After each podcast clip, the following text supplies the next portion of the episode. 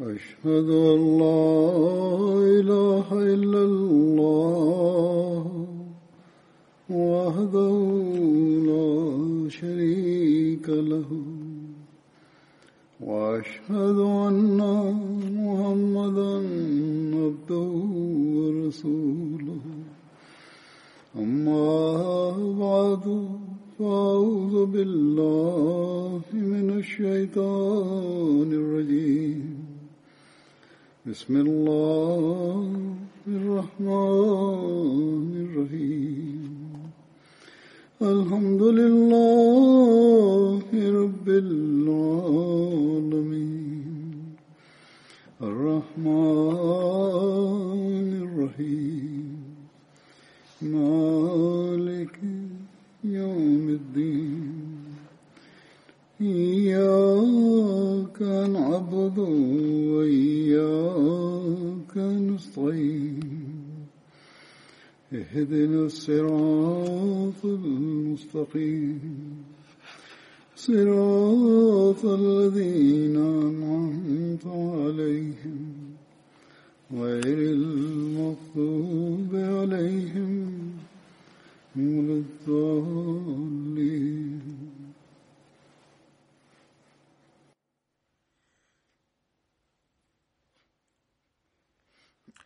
Hazrat amirulmuminin ayadahullahu taala binasrihi laziz anasema katika muda huu ningependa kuwazungumzia baadhi ya marehemu ambao katika siku za nyuma wamefariki dunia. Miongoni mwa hawa marehemu kila mmoja wao alikuwa na taaluma yake tofauti na shughuli zake mbalimbali mwenye elimu tofauti lakini walikuwa wakifanana katika kitu kimoja ya kwamba kila mmoja wao alikuwa mwenye kutekeleza ahadi ya baiati ya kuitanguliza dini juu ya dunia yao kwa kadri awezavyo na kila mmoja wao alikuwa mwenye kutimiza haki ya baiati ya sayidina ahmad alahsatu wassalam na kila mmoja wao alikuwa na uhusiano mzuri na imara na ukhalifa wa kiahmadia na mwenye kutimiza haki za wanadamu wote na kila mmoja wao alikuwa anathibitisha jambo hili ya kwamba lengo hasa ambalo mwenyezi mungu alimtuma sayidna ahmad alah salam mtumishi mkweli wa mtume muhammad sawasalam nalo kwa hakika sura yake ya kimatendo ilikuwa ikipatikana katika tabia zao. Nimesema walikuwa wakifanana katika kitu kimoja maana yake si kitu kimoja tu bali katika sifa nyingi walikuwa wakifanana. Na kwa kweli tunaposikia matukio ya hawa tunajawa na yakini hii na imani ya kwamba katika zama hizi kwa kujiunganisha na sayidina ahmad alahsatu wassalam pekee ndipo tunaweza kujenga mahusiano ya kweli na mwenyezi mungu na kwa kweli tunapata njia za kumtambua mwenyezi mungu na tunapata yakini na imani kamili kwamba mwenyezi mungu yuko hai na huwa tunajaaliwa vivango vya juu vya kubaki razi juu ya ridhaa ya allah subhanahu wa taala. Marehemu nitakao wataja leo mmoja wao ni mbashiri wetu wa jumuiya aitwaye zulfkar ahmad damanik saheb mbashiri wa mkoa nchini indonesia ambaye tarehe ishirini na moja aprili alifariki dunia akiwa na umri wa miaka arobaini na mbili. Inna lillahi wa inna ilaihi rajiun marehemu alizaliwa tarehe ishirini na nne mei mwaka elfu moja mia tisa sabini na nane kaskazini mwa sumatra. Jina la baba yake ni shehrol damanik na babu yake alikuwa anaitwa shehnur damanik. Jumuiya ilipatikana katika familia yake kwa kumpitia babu yake ambaye mna mwaka 1944 kutokana na mahubiri ya maulana zeni dehlan saheb alikuwa amefanya baiati marehemu zulfkar saheb kuanzia 1997 hadi 22 aliweza kusoma katika jamia ahmadia indonesia. Katika zama zile kozi ya jamia ilikuwa ya miaka michache kisha akajaaliwa kuitumikia jumuiya kama mbashiri kwa miaka kumi na minane katika maeneo mbalimbali. Kisha akaweza kuitumikia jumuiya katika mikoa mbalimbali kama mbashiri watu ambao amewaacha nyuma. Mmoja ni mke wake aitwaye mariam swidika sahiba na watoto wanne jazib na aisha na hola na khera fatuma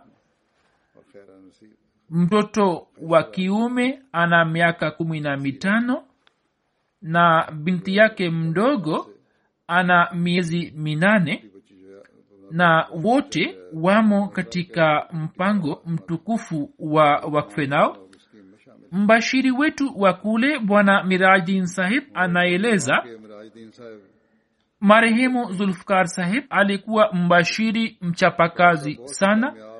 Popote pale atumwapo alikuwa anafanya shughuli za malezi na mahubiri kwa juhudi na kwa weledi mno. Marehemu alikuwa akiongea na watu kwa upole na alikuwa rafiki wa watu wote. Kila nikikutana naye nikamkuta akiwa anatabasamu. Na muda wote alikuwa hasemi kwa kitu fulani bali wakati wote alikuwa akitunasihi kwamba tufanye maombi.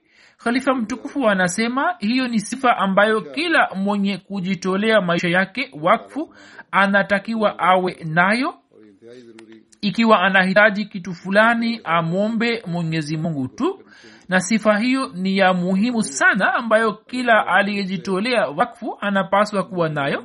Marehemu kwa fadhili za allah alikuwa miongoni mwa wabashiri waliobahatika kuzipata baiati nyingi. Hivyo chini ya nizamu ya jumuiya akapata bahati ya kushiriki katika jalsa salana uingereza ya 218 katika uwanja wa tabligh marehemu alikuwa akitekeleza shughuli zake kwa mpangilio maalum na kwa sababu hiyo kote kote alikuwa anapata mafanikio. Vivyo hivyo asif moin saheb mbashiri wa jumuiya anaandika marehemu alikuwa na sifa nyingi sana. Alikuwa mtu mwema mno. Alikuwa mwaminifu na mtifu na hata katika siku za maradhi yake alikuwa anatoa kipaumbele kwa shughuli za jamaat. Alipokuwa akifanya kazi ya ubashiri katika mkoa wa riao nilipata bahati ya kufanya kazi chini ya uongozi wake kimsingi shughuli zote marehemu alizokuwa akizisimamia alikuwa anasimamia vizuri. Pia alikuwa na mahusiano mazuri na serikali na mashirika mbalimbali mbali ya mkoa na kutokana na mahusiano hayo mazuri kwa mara kadhaa akapata bahati ya kutoa hutuba katika vyo mbalimbali. mbali pia katika mkoa wake akawasiliana na wanajumuiya wengi waliokuwa nje ya mawasiliano na kuwajulisha kuhusu jumuiya na katika mkoa mzima akaendeleza zoezi hilo na akapata bahati ya kuanzisha tena tawi moja singigi baada ya miaka ishirini. Khalifa mtukufu anasema kwamba watu hawa ambao walikuwa nje ya mawasiliano ili marehemu aweze kuwasiliana nao alikuwa analazimika kusafiri katika visiwa mbalimbali kwa kutumia safina ndogo ndogo na kila kisiwa kilikuwa na umbali wa saa moja na nusu hadi saa mbili na kisiwa kingine na marehemu pamoja na ugonjwa wake alikuwa akionyesha hima na kusema kuwa nitaendelea kuitumikia jumuiya hadi pumzi yangu ya mwisho na kutokana na safari hizi za visiwa familia nne zikajiunga na jumuiya. Marehemu alipokuwa akipata matibabu ya figo hospitalini hata katika hali ile akashiriki katika kikao cha tawi. Kijana mmoja wa huko alipomuuliza akisema kuwa kwa nini umepata usumbufu wa kuja kwenye kikao? Marehemu akasema maadamu niko hai nitaendelea kujaribu kushiriki katika mipango yote ya jumuiya. Japokuwa mimi ni mgonjwa lakini natamani kuendelea na shughuli za kuitumikia dini. Khalifa mtukufu anasema hii ni ile jazba na shauku ambayo kila mwenye kujitolea wakfu anapaswa kuwa nayo na sio kwamba waanze kulalamika juu ya mambo madogo madogo. Vivyo hivyo muzafar ahmad saheb mbashiri wa kule anaendika nilipata bahati ya kusoma pamoja naye katika jamia ahmadia na mara ya mwisho nikakutana naye huko kadian mwaka huu kabla hajakwenda kadhian marehemu alipokuwa anaumwa sana alikuwa akifanya maombi ya kwamba mwenyezi mungu anijaalie umri ili niweze kwenda kadian na alikuwa akisema kuwa mwenyezi mungu amenijaalia kufanya umra katika nyumba takatifu kisha akanijaalia kukutana na khalifa mtukufu. Sasa tamanio langu ni kufanya ziara ya kadian hivyo mwenyezi mungu alitimiza tamanio lake na akamjalia kwenda kadian kwa kuwa mwaka huu jalsa ilikuwa haikufanyika lakini marehemu akapata nafasi ya kufika huko. Na kwa bahati nzuri akapata nafasi ya kufanya ibada kule. Muzafisem anaandika kwamba katika safari ile ya kadian kutokana na baridi kali sana marehemu akapata kuugua na kwa sababu yake akalazimika kurudi mapema indonesia. Hata hivyo katika hali hiyo tamanio lake jema likatimia na akapata bahati ya kusali katika msikiti wa mubarak na katika baitudua na akafanya maombi vilevile vile kisha anasema mimi nikimkalisha juu ya kiti chenye magurudumu nikampeleka behishti makbara na huko pia akafanya maombi. Marehemu alikuwa mbashiri mchapakazi sana. Hata katika marazi yake sugu hakuvunjika moyo wala hakukata tamaa na kila jukumu la kijumuiya alipokuwa akipatiwa alikuwa analifanya kwa weledi mkubwa.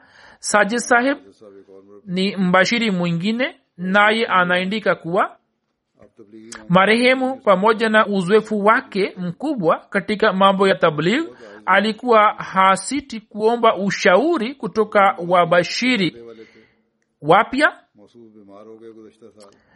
Alikuwa na unyenyekevu mkubwa katika tabia yake na alikuwa na azma imara.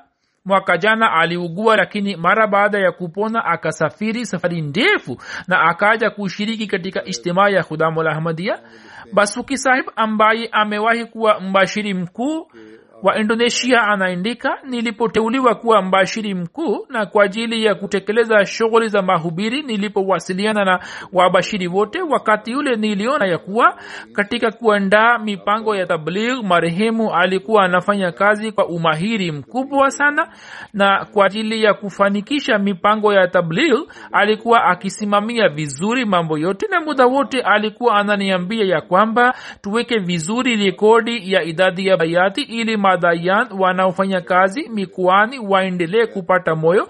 Huzuri anasema hii ndiyo njia ipasavyo kuwa idadi ya bayati itunzwe vizuri na madhayan wajulishwe na pia waendelee kuulizwa. Na kwa njia hiyo madayan pia wataweza kufanya kazi vizuri na pia wanajumuiya wapya wataweza kuingizwa vizuri katika nizamu. Sarma sahib ambaye ni mbashiri anasema marehemu alikuwa na jazba maalum ya kufanya shughuli za tabligh tulipokuwa tukipanga mpango wa kufungua njia mpya za kufanya tabligh katika maeneo ya buntupane hadi sosa kaskazini mwa smatra marehemu kwa hima na kwa matumaini makubwa akapanga mipango mbalimbali mbali, na kwa fadhili za allah mipango hiyo ikaendelea kufanywa kwa muda mrefu kwa kuwa baadaye kutokana na kutokea mapungufu ya kifedha vikwazo fulani vikatokea lakini hata hivyo mipango hii ikafanikiwa na wengi wa wanajumuia wapya wakajitokeza kutoka maeneo hayo hayo. Marehemu alikuwa anasema kuwa hatutakiwi kukata tamaa kwani kazi yetu ni kufanya mahubiri na kupanda mbegu tu na inawezekana mwenye kuvuna na kupata matunda yake awe mwingine. Kwa vyovyote vile marehemu alikuwa na azma imara na alikuwa mwenye kutimiza ahadi yake ya wakfu kwa uaminifu wote mwenyezi mungu azinyanyue daraja zake. Ye alitimiza ahadi ya baiati yake na pia akatimiza ahadi ya wakfu wake. Mwenyezi mungu ampandishe katika daraja na awaweke mke na watoto wake katika ulinzi wake na mwenyewe awe mlezi wao. Ifa mtukufu anasema kwamba marehemu mwingine ambaye nitamzungumzia ni daktari pir muhammad takiuddin saheb wa islamabad pakistan aliyefariki dunia aprili 18 inna lillahi wa inna ilahi rajiun. Siku kumi au wiki moja kabla ya kifo chake alipata kuambukizwa na virusi vya korona akalazwa hospitalini. Mwanzoni alikuwa amepata unafuu lakini tena 18 aprili afya yake ikabadilika na akahamishwa katika chumba cha mahututi ambapo siku hiyo hiyo takriban muda wa jioni akatangulia mbele ya haki. Watu aliowaacha nyuma ni mke wake na kijana mmoja na mabinti wanne ambao wamekwisha olewa na wapo vizuri na familia zao. Mababu zake pir muhammad takiuddin saheb wote walitokana na kizazi cha sahaba wa halmasihi maud alah islam nasaba yake inaenda kuungana na hasufi ahmad jan saheb babu yake hazrat pir mazharlok saheb na baba wa mama yake harat master nazir hussein saheb walipata bahati ya kuwa sahaba maaruf wa sayidina ahmad islam hazrat pir mazharlok saheb alipata bahati ya kusoma pamoja na hazmusleh maud raziallahu anhu katika shule ya ahmadia kadian babu yake katika utotoni mwake akahama ludhiana na kuja kadian na kwa miezi sita akapata bahati ya kukaa nyumbani kwa halmasihi maud alahsatu wassalam mama yake marehemu alikuwa mjukuu wa hakim muhammad hussein saheb wa marhame isa. Wakati wa mgawaniko wa india yani mna mwaka 1947 dr. Saheb alikuwa na umri wa mwaka mmoja yani alizaliwa mna mwaka 1946 hivyo akapata umri wa miaka sabini na nne yeye kutoka kadian alihamia lahor pamoja na familia yake kisha akaishi melsi wilayani vihari mna mwaka 1970 akapata shahada ya udaktari kutoka ishter medical college mwaka 1975 akaja islamabad na akapata ajira katika hospitali ya kiserikali itwayo polyclinic. Akaendelea kufanya kazi hapa kwa muda mrefu kisha akaenda iran na huko akafanya kazi kwa miaka miwili mitatu kisha akarejea pakistan na akafungua kliniki yake katika jiji la islamabad. Na kwa miaka ishirini na mitano thelathini alikuwa akiendesha kliniki yake ambayo ilikuwa inaenda vizuri alikuwa akiwasaidia sana watu maskini. Amiri wa jumuiya ya islamabad dr. Abdul bari sahib anaendika daktari marehemu kwa miaka kumi na miwili alikuwa akiitumikia jumuiya ya islamabad kama kazi yake na muda wote hukumu zake zilikuwa zimetokana na mafundisho ya kurani tukufu na suna ya mtume salallahu alehi wasallam ambazo zilikuwa zikiwatuliza wote marehemu alikuwa na hulka njema mwenye kuwapenda wote mpole mwenye kuwahurumia wanyonge na mwenye tabia ya kuwavutia wote. Alikuwa akikutana na watu kwa tabasamu kwa kuwa alikuwa daktari hivyo katika kuwahudumia viumbe wa mwenyezi mungu usiku na mchana alikuwa katika mstari wa mbele kliniki yake ilikuwa wazi kwa siku zote kwa ajili ya wanajumuiya maskini na mara nyingi alikuwa akiwahudumia bila kupokea malipo yoyote na si kwa ajili ya wanajumuiya tu bali hata kwa ajili ya watu wasiokuwa wanajumuiya. Moyo wake na kliniki yake ilikuwa wazi. Alikuwa mtu wa watu na katika ma, marafiki zake ilikuwepo idadi kubwa ya watu wasiokuwa wanajumuia.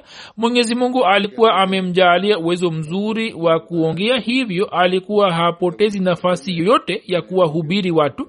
Na katika hali hizi pia alikuwa akiwafikishia ujumbe.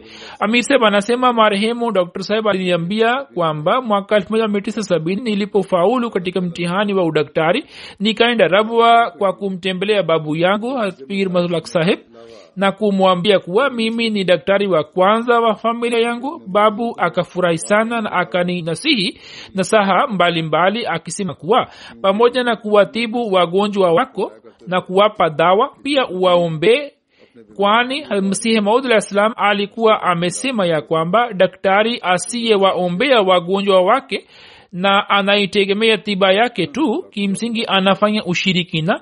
Dr saheb alikuwa akisema kwamba miaka hamsini imepita tangu nilipoanza kufanya kazi ya udaktari na mimi kwa miaka hamsini nikifuata nasaha ya babu yangu huwa na watibu wagonjwa wangu kwa kupokea malipo madogo na kuwatendea kwa wema bali kila siku nasali nafali mbili kwa ajili ya wagonjwa wangu na nafanya maombi na dua kwa ajili yao. Khalifa mtukufu anasema huo ndio mfano wa kuigwa kwa kila daktari wetu. Msije mkautegemea umahiri wa taaluma yenu tu na msije mkawa na yakini juu ya dawa tu bali pamoja na kuwatibu wagonjwa muwatendee kwa wema pia muwaombe na ikiwa mtasali nafali kwa ajili yao basi jambo hilo ni zuri sana. Mke wake bi uzma naki anaeleza mume wangu alikuwa mwaminifu mkubwa sana na mwanajumuya imara alikuwa na shauku kubwa mno ya kufanya tabligh na akapata baiati nyingi katika maisha yake na wengine wengi akawafanya wakubali ukweli wa jumuiya. Huzur anasema kwamba wapo wengi ambao kutokana na hofu au kwa sababu nyingine hawajiungi na jumuiya lakini marehemu akawafanya wakubali ukweli wa jumuiya na kuwaneamazisha na baadaye akajenga mahusiano mazuri kwao. Kisha mke wake anasema kuwa kutokana na mapenzi ya wagonjwa aliyokuwa nayo alikuwa akisali nafali kwa ajili yao. Kisha anasema kutokana na upendo huo huo wa wagonjwa hakuacha kwenda kliniki katika siku za janga ili wagonjwa wake wasije wakapata shida. Na alipopata homa ndipo akapumzika kidogo. Kisha anasema kuwa marehemu pamoja na sifa sifa yake hii ya kuwatibu wagonjwa kwa uangalizi mkubwa na kuwajali na kuwaombea. Pia alikuwa mtifu kwa mama yake mume wa kimfano kwa mkewe na baba mwenye kuwapenda watoto wake na alikuwa akiwajali sana ndugu na marafiki zake na jamaa zake. Alikuwa na uhusiano imara na nzito na allah subhanahu wataala alikuwa mwenye kufanya maombi mengi na mwenyezi mungu aliye hai alikuwa anapokea maombi yake. Mke wake anasema kuwa binti yetu mmoja ambaye baada ya kuolewa kwa miaka kadhaa alikuwa hakupata kizazi marehemu alikuwa akimwombea sana. Siku moja tulipokuwa nyumbani kwa binti huyo marehemu wakati wa asubuhi alitawaza kwa ajili ya tahajudi na swala ya alfajiri na akatoka nje ya bafu. Wakati huo huo akainama kidogo. Nilimuuliza sababu ya kuinama kwake hapo akasema hapo karibu na kitanda nimemwona mtoto mmoja yani nili alimwona mtoto katika kashf. Pia katika riwaya nyingine imeelezwa hivi kuwa marehemu akamwona mtoto mmoja katika hali ya kashf katika hali ya ruya aliyekuwa juu ya kitanda. Anasema nikajihisi kana kwamba mtoto huyo ataanguka chini hivyo nikainama ili nimshike baada ya muda mfupi wa tukio hilo mwenyezi mungu akamjalia binti huyo na kumpatia mtoto wa kiume ilhali madaktari walikuwa wameshakata tamaa. Mwenyezi mungu amjalie mtoto huyo ili awe mtumishi wa dini na awe mwema. Mpwa wake arshid ijaz anasema marehemu alikuwa mjomba wangu mkubwa alikuwa mwenye kufanya maombi mengi mwenye kuwahurumia watu maskini mnyenyekevu mtu safi kabisa na katika kila mushkil alikuwa mwenye kuzingatia maamrisho ya mwenyezi mungu na mtume wake. Anasema katika kila jambo la kijumuiya au la kidunia na kifamilia tukihitaji ushauri wote tulikuwa tunakwenda kwake. Anasema mjomba wangu alikuwa ameona ruya moja ambayo ilikuwa kuhusu mta anasema mwaka elfu mbili na kumi pale ambapo simu za kisasa zilikuwa bado hazijaenea sana huko pakistan siku moja nilikuwa nimekaa kwake mjomba akaniambia kwamba nimeona katika ruya kana kwamba azana imetolewa na watu wameanza kutoa kitu fulani masikioni mwao kana kwamba wanataka kusikia kitu fulani kisha nikapata kuelewa kuwa huu ni muda wa kusikiliza hutuba ya khalifa mtukufu na watu wameanza kuisikiliza hutuba mubashara. Mpwa wake anasema leo tunaona jambo lake hilo likitimia mara moja kwa moja na kila wiki huwa tunaliona. Kisha anaandika kuwa marehemu alikuwa akichukulia mahusiano yake na hasufi ahmad jan saheb kama heshima kwake na pia alikuwa akiwanasihi watu wengine wa familia ili wawe na mahusiano ya karibu na mwenyezi mungu.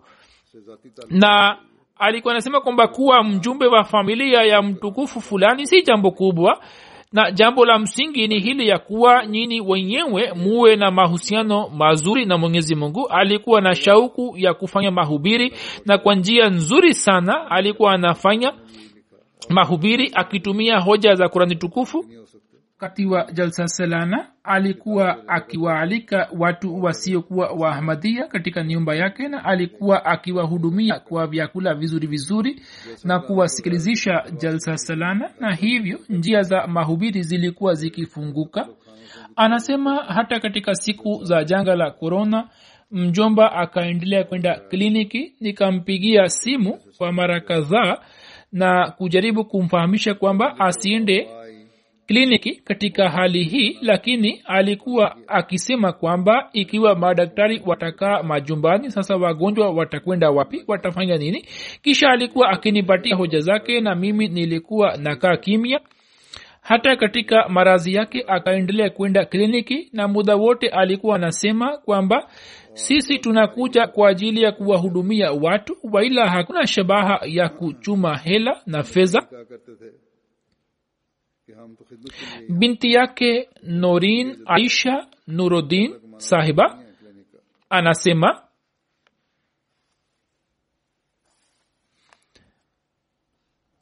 baba yangu alikuwa baba mpole mwenye huruma na mwenye kufanya maombi mengi katika kila jambo alikuwa akitunasihi tufanye maombi na tuwe na mahusiano ya dhati na mwenyezi mungu. Na kila mara tukimwomba atuombee alikuwa akisema kuwa wewe pia fanya maombi nami pia nitafanya maombi. Kisha alikuwa akituambia kwamba nimeona ndoto fulani na mwenyezi mungu ameniambia hivi kutokana na taaluma yake alikuwa akiwasaidia maelfu ya watu na alikuwa akiwatibu bure. Na ikiwa alikuwa akichukua malipo basi alikuwa anachukua kwa kiasi kidogo sana. Na kwa sababu hiyo watu wengi waliokuwa wanamjia kwa ajili ya matibabu walikuwa watu maskini. Kisha anasema baba yangu alikuwa na elimu kubwa ya qurani tukufu na kila mara tukihitaji mwongozo kutoka qurani kwanza alikuwa akisoma aya kisha tafsiri yake halafu alikuwa akitufahamisha. Pia alikuwa anaupenda sana ukhalifa hutuba ya khalifa mtukufu ilipoanza kurushwa kwenye mta akafanya maandalizi ya kuweka dishi nyumbani kwake ili watu wamjie kwa kuangalia mta na pia kutokana na upendo wake na ukhalifa alikuwa akiwasikilizisha watu wasiokuwa wanajumuia jalsa salana nzima na pia alikuwa akiwaandalia vyakula mbalimbali na alikuwa anasema kwamba hawa ni wageni wa masihi maud alahi wassalam. Kisha binti yake warda anasema baba yetu kutoka utotoni alitufahamisha umuhimu wa kuswali kusoma kurani tukufu kufunga saumu kutoa michango na kutoa sadaka na kadhalika. Na wakati wa harusi zetu alitoa kipaumbele kwa dini tu na akatufundisha jambo moja tu ya kwamba sio lazima kila tamanio lipate kutimia mara moja. Hivyo muwe na tabia ya kuvumilia na kufanya dua. Bwana abdul qudus sahib ambaye ni mtoto mkwe wake anasema marehemu kwangu alikuwa kama baba mzazi na muda wote nilitamani kukutana naye ili niweze kujifunza kutoka kwake kuhusu mambo mbalimbali mbali ya dini. Mwanzoni nilikuwa najisikia ugeni katika ukwe wangu lakini marehemu jinsi alivyonitendea kwa huruma na kwa upendo ugeni wangu ukatoweka. Kisha anasema marehemu alikuwa hana shauku yoyote katika mambo ya siasa au katika mambo ya kidunia bali ibada elimu ya qurani tukufu elimu ya dini na mada za kihulka ndio zilikuwa mada zake. Alikuwa anazipinga vikali bidhaa zote. Na katika sherehe mbalimbali mbali, za harusi alikuwa akikemea sana bidhaa mbalimbali.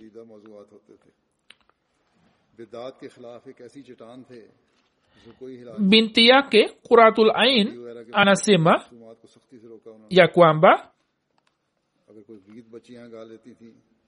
baba yangu alikuwa ame ni nasihi ya kwamba usiweke kinyongo na mtu yeyote moyoni mwako na uwapende watu wa ukweni wala usimuuzi yeyote kwa ulimi na kwa matendo yako. Kisha akasema kuwa kumtendea kwa wema kwa yule anayekutendea wema si jambo kubwa bali jambo hasa ni hili ya kuwa umtendee kwa wema yule anayekutendea vibaya na khalifa mtukufu anasema kwamba haya ndiyo mafundisho hasa ya islam. Na halmasihi maudsalam ametufahamisha kuhusu mafunzo haya katika zama hizi ya kwamba hizi ni zile hulka za juu ambazo zitawafanya wengine wawe na mvuto kwenu.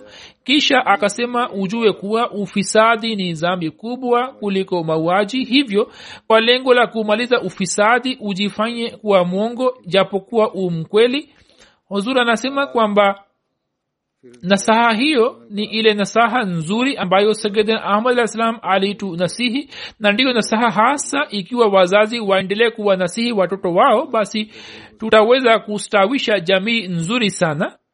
Kijana wake pir muhyiddin sahib anasema mimi niliona katika ndoto ya kwamba khalifatulmasih wa nne rahimahullahu taala anatoa darsa katika nyumba yetu katika sebule ya nyumba yetu.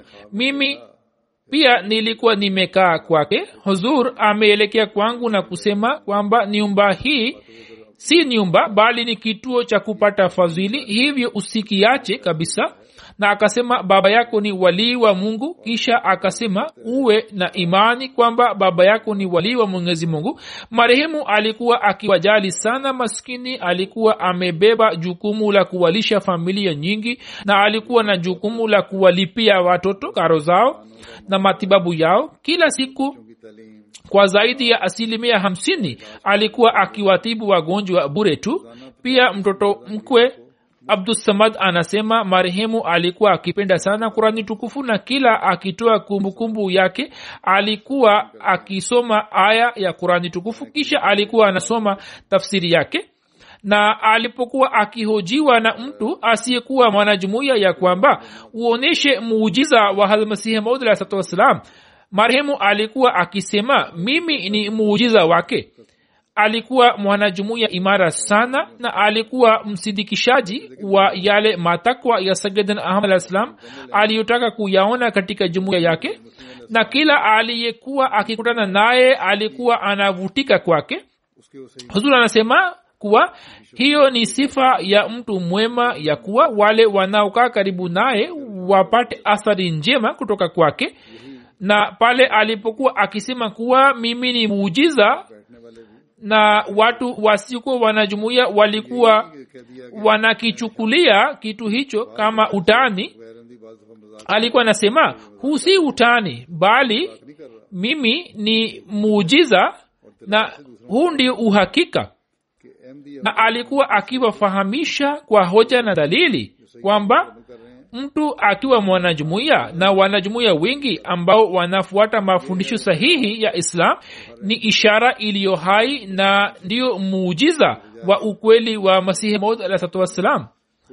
Khalifa mtukufu anasema basi hiki ni kile kiwango ambacho kila mwanajumuiya anapaswa kuwa nacho na badala ya kuzitafuta ishara za zamani wenyewe wawe ishara zake abdurahuf sahib naibu amir islamabad anasema watu wengi wameeleza wasiwasi zao wakisema kuwa sisi hatumjui daktari mwingine sasa tutafanya nini?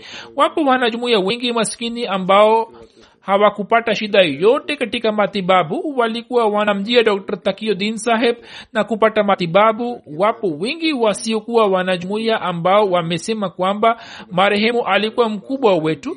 Tulikuwa hatufanyi chochote bila kupata ushauri wake.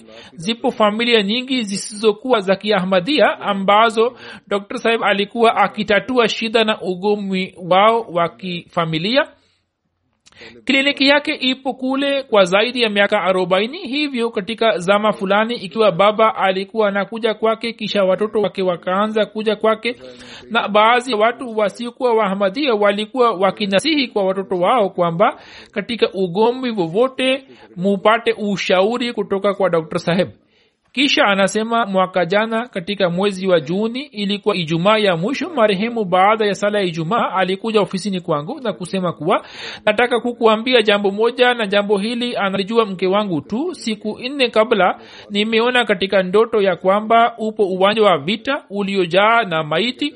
Mimi nimesimama kule na kufikiri kuwa kwa nini sijajumuishwa katika mashahidi hawa hapo sauti ya halmasihi mola islam inanifikia ya kwamba atakayepata majeraha matano atakuwa shahidi. Anasema nilipoona nyuma yangu nilimwona almasihi mola salam akisimama juu ya mahala palipoinuka kama awe kiongozi wa wanajeshi. Marehemu anasema nilianza kuhesabu majeraha yangu. Majeraha matatu yalikuwa makubwa lakini kulikuwa na jeraha kadogo juu ya mguu wangu. Nikaanza kufanya istighfar na hapo nikaamka nilikuwa na tafakari kuwa maana ya ndoto hii ni nini. Anasema wazo la mchango likaingia moyoni mwangu kwa nikaangalia mchango yangu lakini sikuweza kufanya hisabu yake. Kesho yake nilipoamka kwa ajili ya gumu fulani moyoni mwangu hivyo nikaenda kufanya hisabu. Na nilipofanya hisabu nikapata kujua kuwa kulikuwa na mapungufu katika michango yangu. Kisha nikampatia katibu wa fedha chek ya milioni moja rupya na tangu siku ile nafanya istighfar sana. Mpwa wake azizu rahman saheb ambaye ni mtoto wa mujibu rahman saheb wakili anasema mara nyingi tulisikia kutoka kwake kuhusu hali za utotoni kwa fadhili za allah katika hali duni sana ya kiuchumi na kutokana na maombi ya wazazi wake akamaliza udaktari. Marehemu alikabiliana na hali duni ya kimaisha ambapo alikosa hela ya kununua karatasi hivyo akikusanya mifuko fulani ya makaratasi alikuwa akifungua na kuandika notsi juu ya yale makaratasi. Kisha kijijini alipokosa mwalimu wa hisabu akaenda kujifunza hisabu katika kijiji cha jirani na kisha akirejea kijijini alikuwa akiwafundisha wenzake. Marehemu alieleza tukio moja kuhusu kusali sala kwa pamoja ya kwamba alipokuwa mtoto siku moja yeye na dada yake wakiwa wanacheza wakalala bila kusali sala ya isha. Anasema mama alipotuuliza je mmesali sisi? Tukasema kwamba ndio tumesali na tulikuwa usingizini. Anasema wakati wa usiku mama yetu akaja na akatuamsha na alikuwa analia akisema kwamba nyini mmesema uongo kuhusu sala kwamba mmesali mungu alikuwa amemwambia mama yetu kwamba sisi hatukuswali. Anasema kuanzia siku ile hatukuacha sala. Khalifa mtukufu anasema kina mama wanapaswa kuwa na hali hiyo. Alikuwa na wasiwasi kuhusu malezi ya watoto wake hivyo alikuwa anafanya maombi kwa ajili yao na pale alipomwomba mwenyezi mungu kwa uchungu mkubwa hapo mwenyezi mungu akamwonyesha manzari kwamba watoto wako hawakuswali. Hivyo nenda uwaamshe kisha akaenda kuwaamsha watoto wake ilhali alikuwa analia na watoto wake wakapata athari kubwa kutoka mama yao ilhali hawakuacha sala katika maisha yao yote. Mara nyingi alikuwa anaeleza mambo yake kwa kutumia hoja za kurani tukufu na alikuwa akisema kuwa ikiwa hatujengi mahusiano na mwenyezi mungu hatuwezi kutimiza haki ya baiati ya sagidan ahmad alah ssalam kwani shabaha hasa ya ujio wake ni kujenga na kutuwezesha ma, ili tuweze kuwa na mahusiano mazuri na mwenyezi mungu. Pia yupo mpwa wake dr atau rehman saheb anasema kwamba marehemu alikuwa anatafakari juu ya kurani tukufu na alikuwa na elimu kubwa ya kurani tukufu. Alikuwa amehifadhi aya ndefu ndefu. Katika hali ya upinzani mkali unaopatikana nchini pakistan alikuwa anawaalika watu wasikuwa wahmadia katika nyumba yake na alikuwa anawasikilizisha jalsa salana watu wengi walikuwa wanapata athari njema kutoka mahubiri yake. Marehemu anayefuata ni mheshimiwa ghulam mustafa sahib ambaye alikuwa akiishi london kisha akaja hapa tilford. Alikuwa mtumishi wa kujitolea katika ofisi ya private secretary ambaye 25 tarehe aprili amefariki dunia akiwa na umri wa miaka 69 mwaka 1983 katika zama za ukhalifa watatu alikuwa amefanya bayat na mwaka 1986 akaja london na akakaa misikitini na mara baada ya kufika hapa akaomba afanye wakfu. Kwa kuwa alikuwa si msomi sana labda kwa sababu yake wakfu wake haikupokelewa lakini marehemu akaendelea kufanya kazi kama anavyofanya yule aliyejitolea wakfu kwanza jikoni kisha ofisini. Hata hivyo pale ambapo kutokana na biashara yake ambayo ilikuwa imepanuka sana mwenyezi mungu alijaalia fadhila zake. Alikuwa hana chochote kisha mwenyezi mungu akamjaalia sana na kutia baraka nyingi na akaweza kununua jaidadi kisha akapata jaidadi nyingine. Na hivyo akawasaidia watu maskini pia akatoa michango katika jumuiya.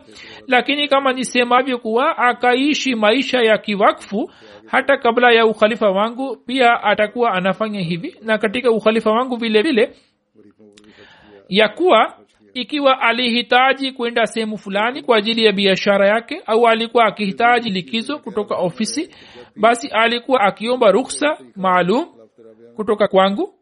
Na alikuwa anasema kwamba kwa kuwa mimi si katika nizamu ya wakfu lakini najihisabu kama niwe chini ya nizamu hii ya wakfu. Hivyo kwa uaminifu mkubwa sana ahadi aliyokuwa ameifanya kwa mungu akaitimiza.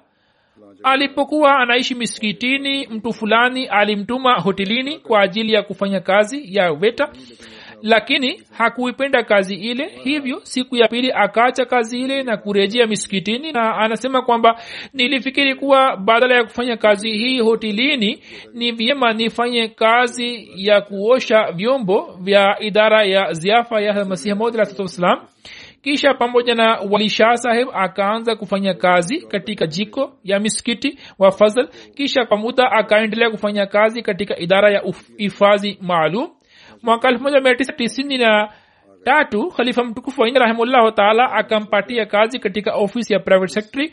Na tangu muda ule hadi leo akaendelea kufanya kazi kwa uaminifu mkubwa. Marehemu alikuwa musi. Watu aliowacha nyuma ni mke na mwana mmoja na mabinti wawili. Mke wake mahmuda mustafa sahiba anasema sisi tumekaa katika maisha ya ndoa kwa miaka thelathini na nne na kuhusu muda huo naweza kutoa shahada ya kwamba kila hatua aliyokanyaga marehemu ilikuwa kwa ajili ya mwenyezi mungu. Alikuwa na sifa chungu nzima alikuwa mume mwaminifu baba mzuri na rafiki yetu mwenye kujenga mawasiliano kwa jamaa zake aliye na busara kubwa mwenye kuwasaidia wote mwenye kujitolea kwa moyo wote shujaa na mtu asiye na hofu yote alikuwa mwenye kupenda ukhalifa alikuwa akisema kuwa huku pakistan nilipojiunga na jumuiya nilikuwa nimeahidi moyoni mwangu kwamba muda wote nitakaa karibu na ukhalifa.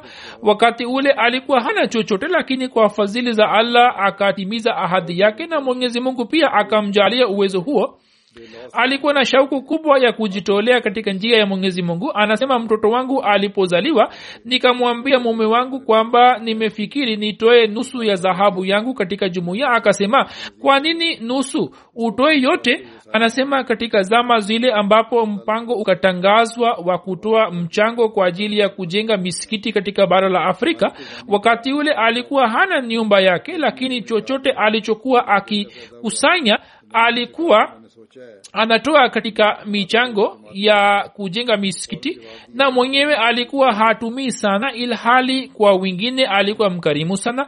Muda wote akatanguliza dini akiwa muumini mkweli akachuma dini na dunia kwa pamoja.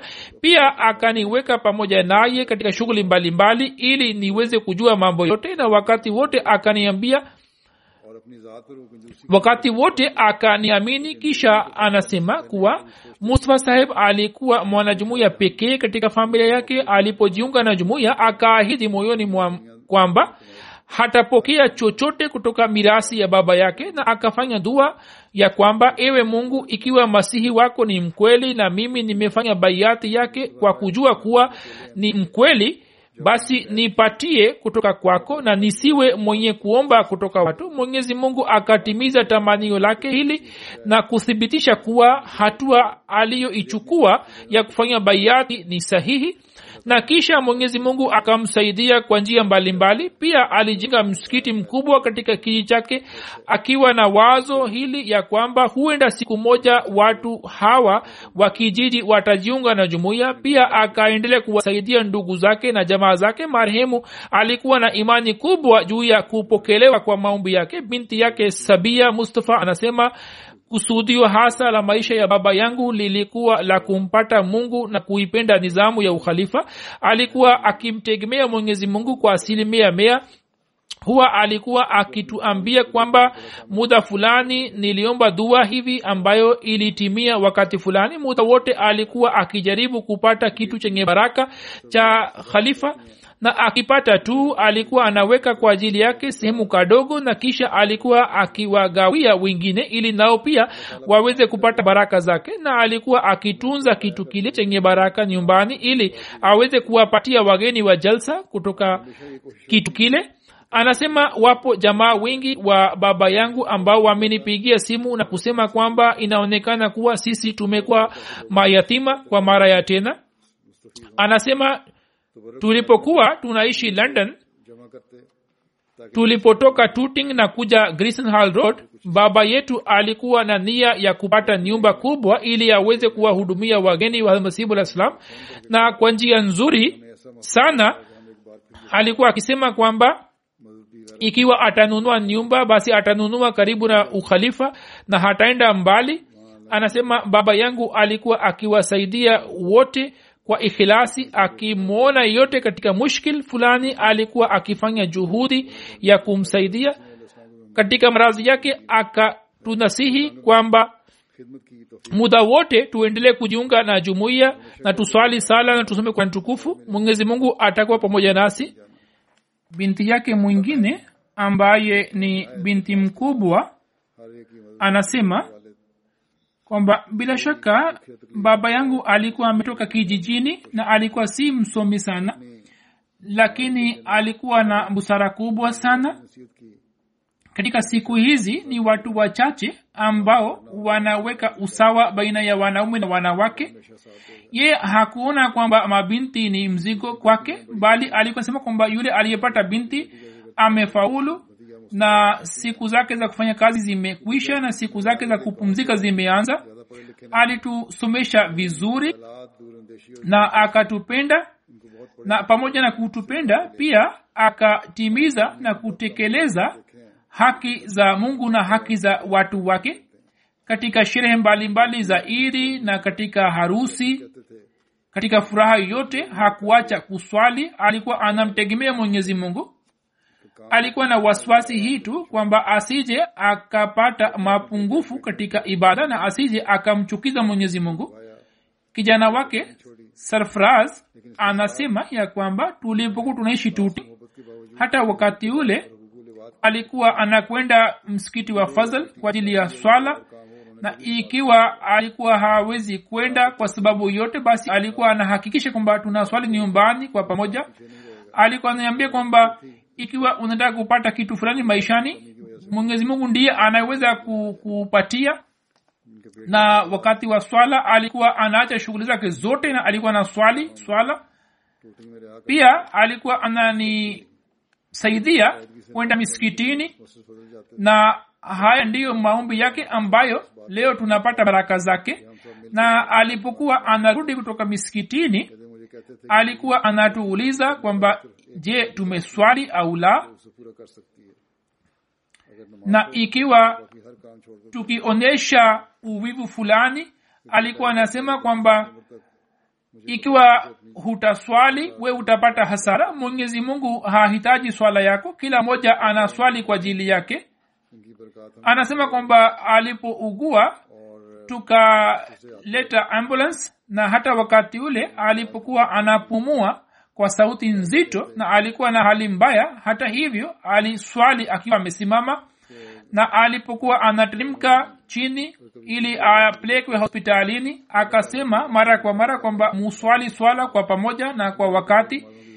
Pia alikuwa mkarimu. Nyumba ilikuwa kubwa. Wakati wa jalsa tulikuwa tukipokea wageni kama arobaini na hata tulipokuja katika nyumba nyingine ambayo ilikuwa kidogo ndogo tulikuwa tukipokea wageni kama ishirini na watano na alikuwa anawahudumia vizuri. Hazur amesema hata mimi nilimuuliza mara kadhaa akasema kwamba sisi huwa tunafanya tu na tunawasaidia wageni na tunajisikia furaha.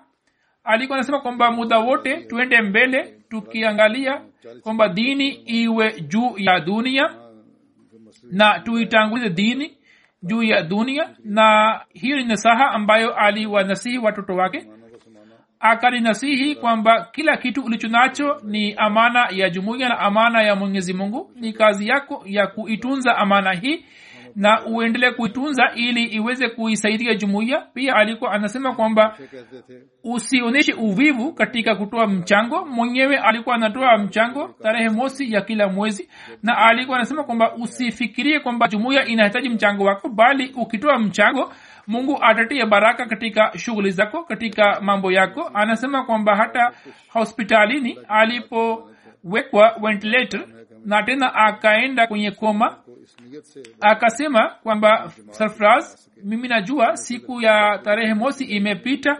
Nenda nyumbani ukaangalie kwenye kabati yangu. Nimeweka faili zote ndani na nimeweka hisabu ya mchango. Uende ukatoe mchango wangu na alisema kwamba kila mwezi tarehe mosi utoe mchango wako na usionyeshe uvivu vovote baba mkwe anasema kwamba bwana mustafa alikuwa vizuri kwa jamaa zake alikuwa ananifahamu kama baba mzazi na muda wote alikaa chini ya ukhalifa. Pia mtoto mkwe anasema kwamba marehemu alikuwa anapata aya mbalimbali na maombi mbalimbali ya tukufu na alikuwa anapiga fotokopi na alikuwa anatupatia ili tusome na tuhifadhi. Anasema niliona kwamba katika misikiti wa fazal darsa iliyokuwa inatolewa alikuwa analeta nyumbani kopi zake na alikuwa anatupatia ili sisi pia tusome na pia alikuwa anachukua picha zake kwa simu zake na alikuwa anawatumia watu mbalimbali alikuwa anawauliza kwamba je wamesoma au la? Na kwa njia hii alikuwa anafanya mahubiri alikuwa mkarimu sana. Hata katika siku za kawaida alikuwa anawaleta wageni nyumbani na wakati wa jalsa muda wote wageni walikuwa wanamjia. Na alikuwa anasema kwamba hakuna haja ya kuniuliza ujisikie unyumbani na njati wote alikuwa anawahudumia wageni wa sayyidina ahmad alahsatussalam kwa shauku na kwa upendo mkubwa. Alikuwa anasema kwamba milango yangu iko wazi na ikiwa watu walipokuwa wanajua kwake na mwakani walikuwa wanaenda sehemu nyingine alikuwa anapata wasiwasi kwamba sijui nimekose nini na ye hakuja kwangu. Na kisha akipata nafasi alikuwa anamleta nyumbani kwa shauku pia alikuwa anasimamia vizuri shughuli zake za kidunia lakini alikuwa anafanya hivi kwamba ili zisiwe kizuizi katika muda wa swala zake. Pia ndugu yake mwingine bwana suhel chodhri anasema kwamba mtu huyo alikuwa na zati ambaye alikuwa na vitu vitatu moja ibada tena mahusiano mazuri na ukhalifa na tena ukarimu. Nyumba ya bwana mustafa ilikuwa imejaa na wageni wakati wa jalsa mjumbe wa private secretary anasema kwamba tulikuwa tunakutana naye katika ofisi. Alikuwa mwenye kushindana katika mema alikuwa mkarimu alikuwa mtu mzuri katika kutoa michango alikuwa anatusaidia katika shughuli mbalimbali na alikuwa anatamani kufanya kazi zaidi na alikuwa anasema kwamba haya ndiyo malipo yangu hasa. Na alikuwa anafurahia ikiwa akifanya shughuli nzuri bwana fahim naye anasema kwamba kwanzia elfu moja mia tisa tisini na mbili akaanza kufanya kazi katika ofisi na wakati ule tulikuwa na watu wachache katika ofisi. Marehemu alikuwa anafanya kazi kwa hima na kwa bidii na kwa juhudi.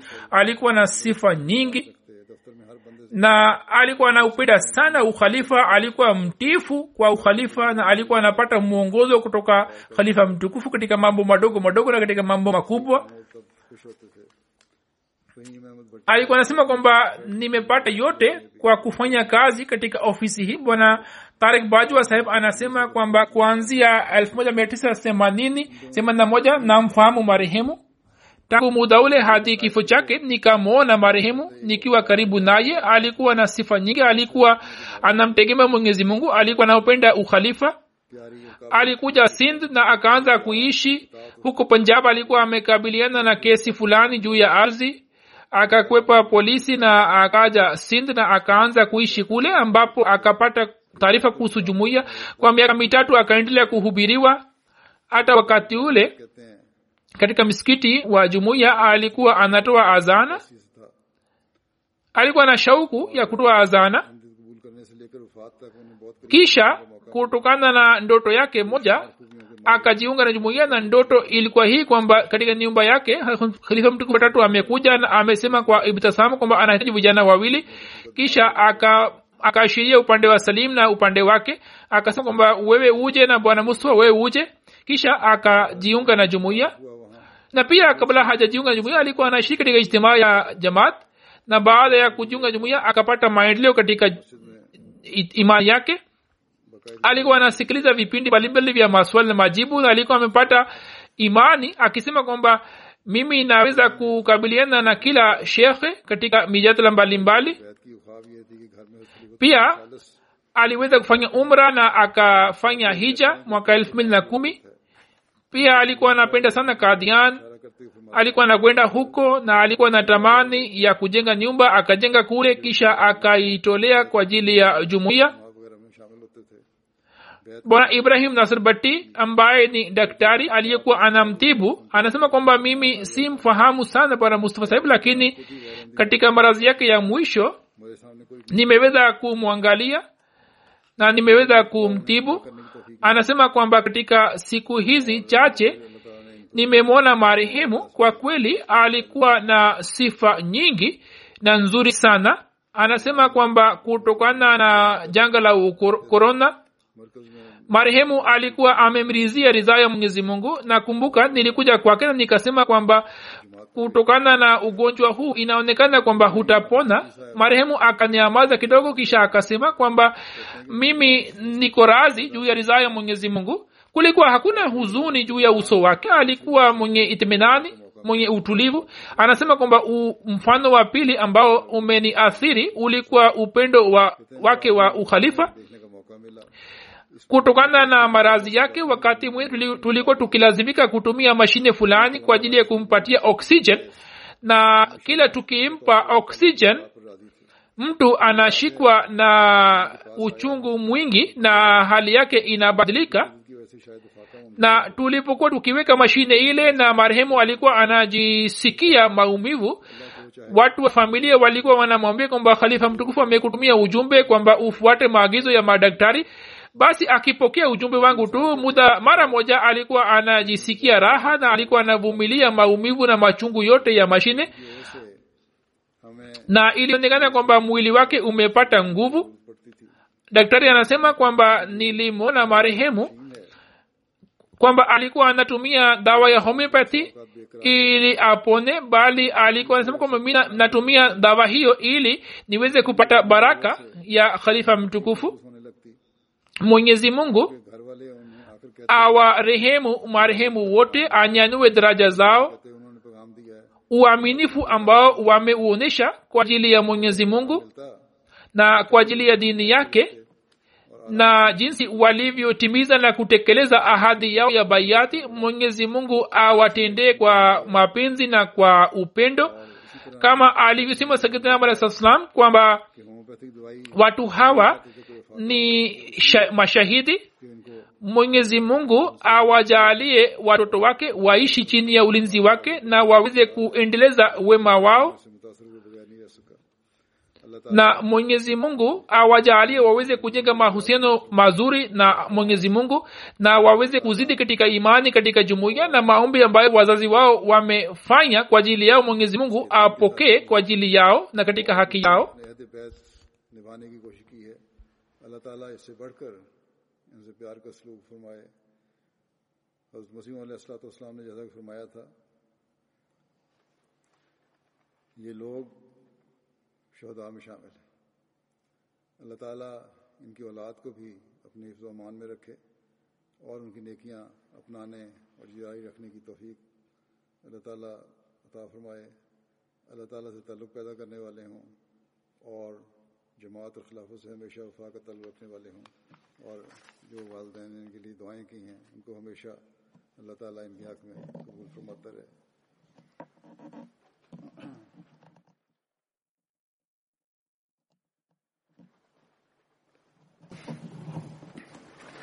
الحمد لله الحمد لله نحمده ونستعينه ونستغفره ونؤمن به ونتوكل عليه.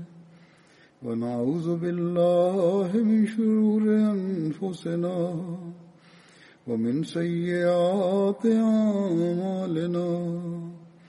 من يهده الله فلا مضل له ومن يضلل فلا هادي له.